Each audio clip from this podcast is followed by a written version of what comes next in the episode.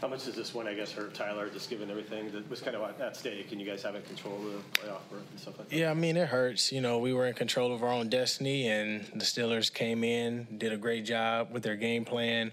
Um, they ran the ball really well, had a great um, possession, time possession, and, you know, they ended up leaving out of here with a win. I guess as the leader of this team, what do you, what do you say to the guys? What do you guys need to do now to, to get back on track? Uh, I mean, just got to finish. We're in the same position as we were last year, so uh, we don't control our own destiny, so we kind of need a little bit of help and luck to be able to help us out again, but all you can do is just try to go take care of business.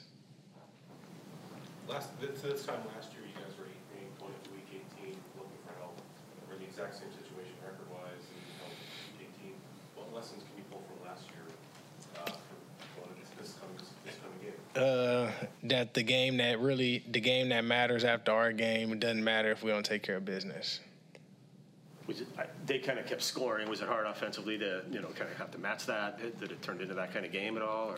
Uh, I mean, I think that, you know, I think that offensively, uh, I don't know how many times we actually had the ball the whole game, but, uh, I mean, I think, you know, we're, we can't shoot ourselves in the foot with penalties. We can't be um, second and long. Uh, I think we were, we're we were getting some completions. We were moving the sticks at times. Uh, you know, better to take a touchdown than field goals. That would have kept us in the game a lot more. But, I mean, we just got to continue to be efficient, um, continue to just make sure that we're in the right spots and just being able to make sure that we keep the sticks the sticks moving so that we can be able to continue to play at a high level. Tyler, does there need to be a mindset just in terms of the offensive end of it? Like, you know, first down we got to go, second we got to go, we're not waiting for third down to be able to be efficient. Uh, I mean, yeah, of course. I mean, obviously, first and second down, you can get big chunks. At, you know, you want to be able to do that.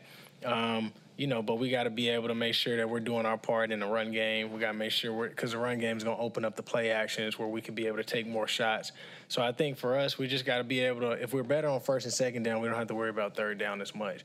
But when we do get into those third and shorts or third and fives like we want to, we got to be able to capitalize on that because that's where we want to be at because we have a better chance of being able to be over fifty percent if we keep it within third and five.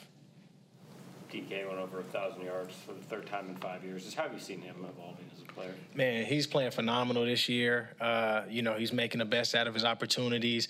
Uh, you see um, the explosiveness whenever he's catching the ball, being able to turn a ten, twelve-yard catch into a thirty, forty-yard um, catch. And, I mean, the biggest thing for him, man, is he's growing, whether it's mentally or whether it's just on the field. He's always getting better at something, and I think that's the coolest part to be able to watch because each year you're able to see a different D K, and, you know, he's blossoming in, in who he wants to be as a football player. Anything else? Thank you. Happy New Year.